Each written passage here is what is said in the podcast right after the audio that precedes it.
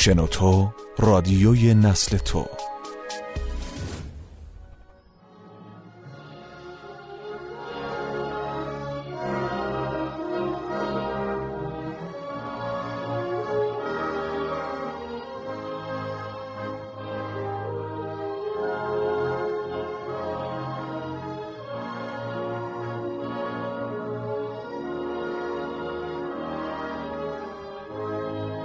رمان محاکمه آغاز می شود اثر آندری سینیافسکی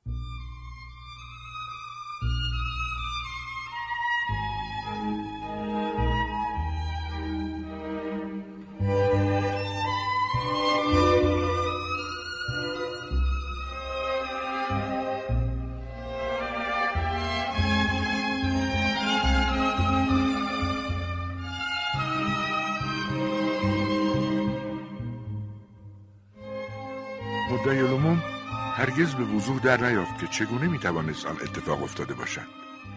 او به همراه دیگران معدبانه ایستاده بود و منتظر بود تا راه باز شود که ناگهان به خود آمد و دید که جمعیتی که به حالت دورانی دور میدان چرخ می‌خورد او را با خود به داخل گذرگاه باریکی برده است که به یک خندق میمانست.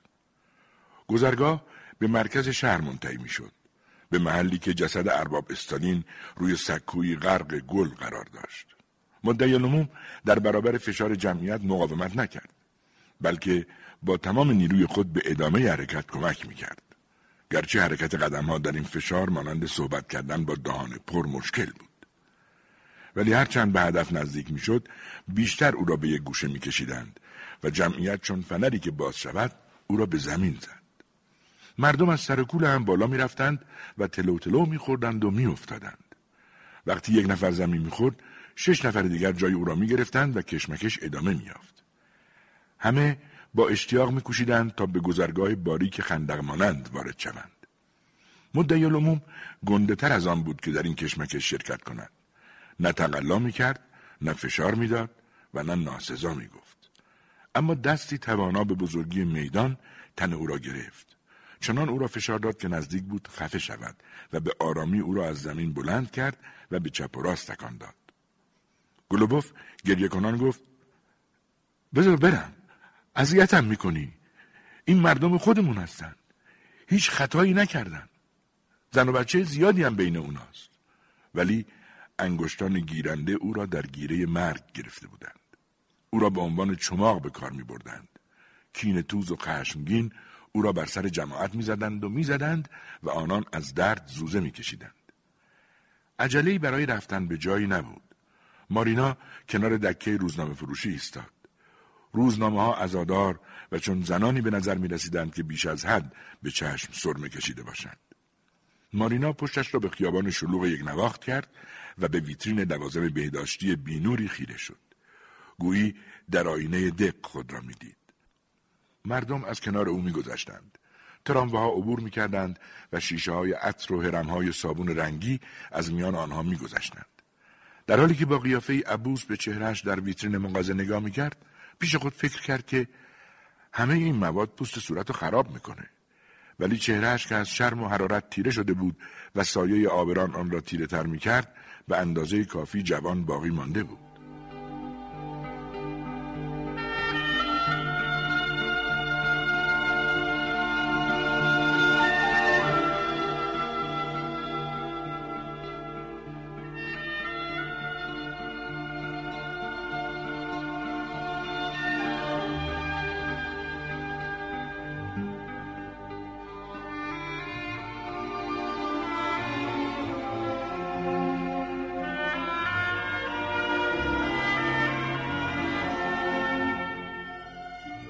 گلوبوف با خزیدن زیر یک کامیون و بالا رفتن از حصار میلهی بولوار توانست بگریزد.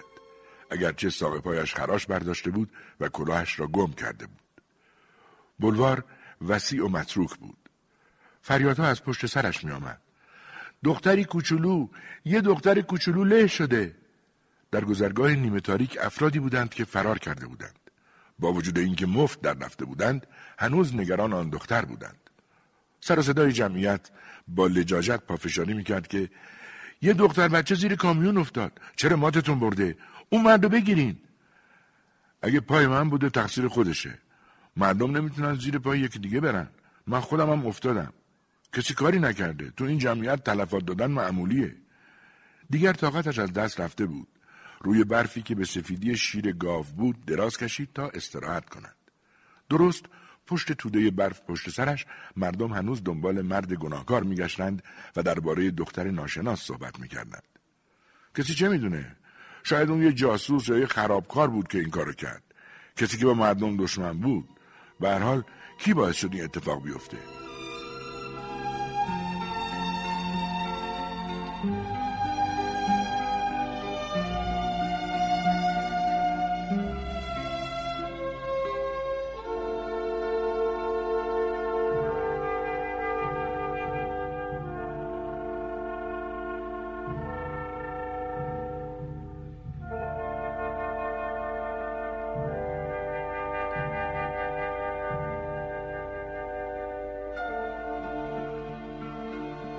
در پایین تپه کوچک نزدیک رودخانه کلیما من و سریوژا و رابینوویچ گودالی میکندیم. من در تابستان 56 بعد از دیگران به اردو آمدم. محتوای داستانم تمام شده به جز گفتار آخر و برخی مقامات عالی رتبه معلوم شده بود. همانطور که انتظار می‌رفت علت دستگیری من توری بود که قبلا ذکر کردم. درون لوله بزرگ فاضلاب زیر منزل ما توری نصب کرده بودند. چک نویسی را که من هر روز صبح از روی احتیاط با کشیدن سیفون به داخل فاضلاب میفرستادم مستقیم روی میز اسکرومینیخ می‌رفت فرد مهمی که دستوراتش را گرچه شاید نه چندان وفادارانه اجرا می کردم در این ساعت مرده بود و شخصیت او ارزشیابی می شد. به هر حال من به اهانت، اعمال خلاف و لو دادن اسرار متهم شده بودم. علاوه بر این گلوبوف که به عنوان شاهد فراخوانده شده بود مدارکی را ارائه کرد که گناه مرا به طور کامل و قطعی ثابت کرد. در جریان بازجویی ثابت شد که هرچرا که من نوشتم تخیل محض بوده است. خطای دیگر که به شدت مورد انتقاد واقع شد این بود که جنبه های زیادی از زندگی فعال شخصیت های داستان به طور کامل به تصویر در نیامده بلکه از روی غرض پسترین جنبه های شخصیت آنان به خواننده ارائه شده است. بدون انتظار بخشش از آنها خواستم تا فقط چند اصلاح را در گفتار آخر انجام بدم.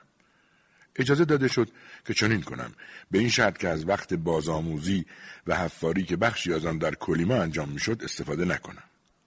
اندکی پس از ورود من سریوژا و رابینوویچ در یک گروه قرار گرفتیم. بدون مشکل زیاد موفق شدیم تا در یک کلبه و تحت سرپرستی واحدی قرار گیریم. سازمان اف عملا اردوگاه را از زندانیان خالی کرده بود فقط ده هزار تایی از ما جانیان خطرناک باقی مانده بودیم. مقامات مسئول که حالا ملایمتر شده بودند به ما اجازه دادند تا یک گروه را تشکیل بدهیم. به حال باید گفت که تنها شخص فعال ما سریوژا بود که فکر می‌کرد همکاری در کوشش برای پیش انداختن آیندهی با شکوه وظیفه است الزامی. من و رابینوویچ به سبب سن و سالمان لنگان لنگان دنبال او می‌رفتیم. سریوژا با حرارت فراوان سعی می‌کرد اصول اساسی اخلاق جدید را به ما حقنه کند. جیره 400 گرمی نان روزانه ما روی هم گذاشته و تحویل رابینوویچ می‌شد تا وقت نهار دوباره به سه قسمت مساوی تقسیم شود. من پرسیدم که منظور از این کار چیست؟ ما دوباره همان 400 گرم یا اندکی کمتر از آن را می گرفتیم. چون رابینوویچ یواشکی مقداری از سهم هر یک از ما را کش می‌رفت. رابینوویچ به من اطمینان داد این کار کاملا درسته. اون چه که مهمه خود جیره نیست بلکه توضیع عادلانه همه مواده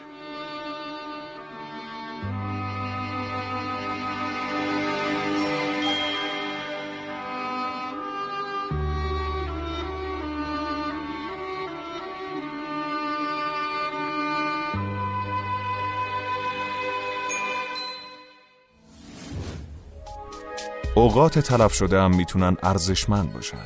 وقتی هزاران دقیقه شنیدنی سرگرم کننده همراه شماست. شنوتو دات کام.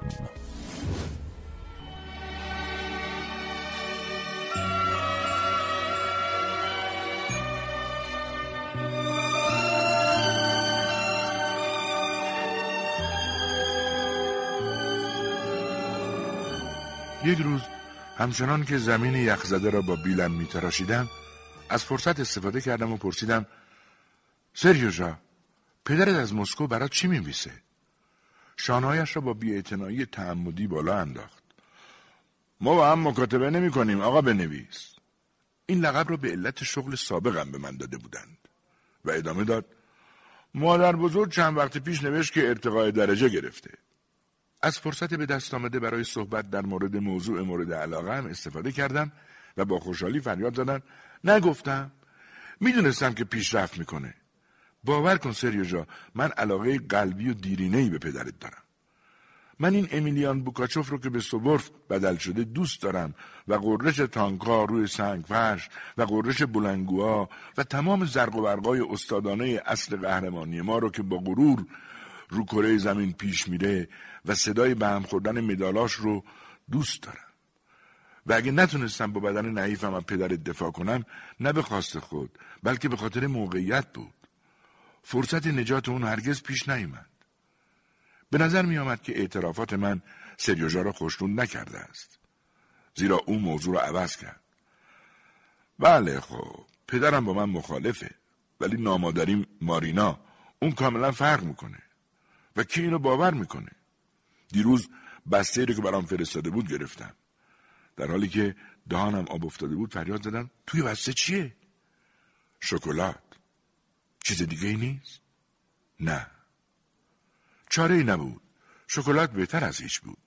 نصف آن را به محافظ خودمان دادیم و بدون اینکه از چاله بیرون بیاییم با بقیه آن یک غذای پیکنیکی عالی ترتیب دادیم.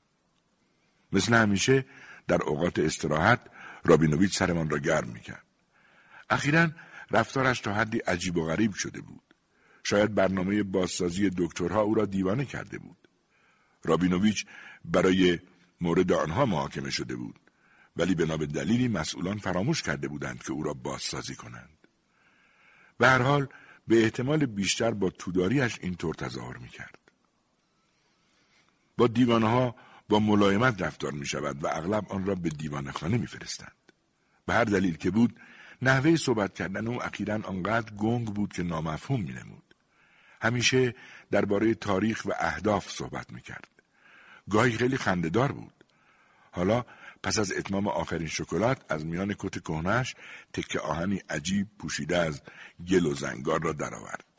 با خنده بیمعنی به طرف من برگشت و گفت آقا بنویس. خوشت میاد؟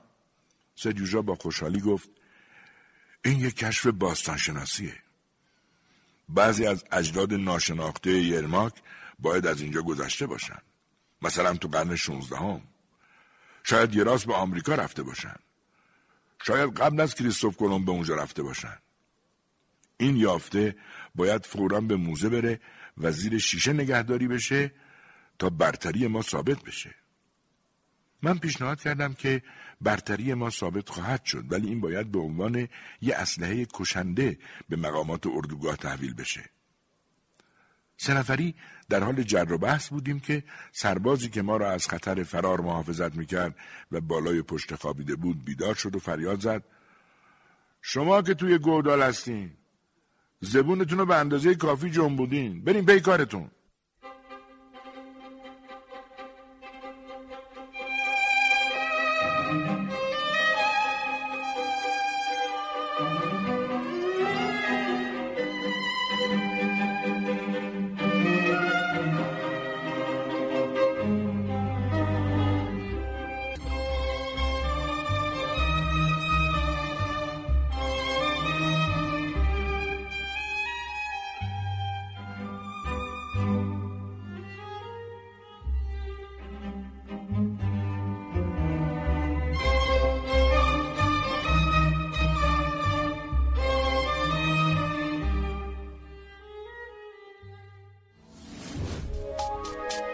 تا حالا به این موضوع فکر کردی که تجربه با دیگران به اشتراک بذاری؟ با استفاده از شنوتو صدای شما در سراسر دنیا شنیده میشه پس منتظر چی هستی؟ تجربه با دیگران به اشتراک بذار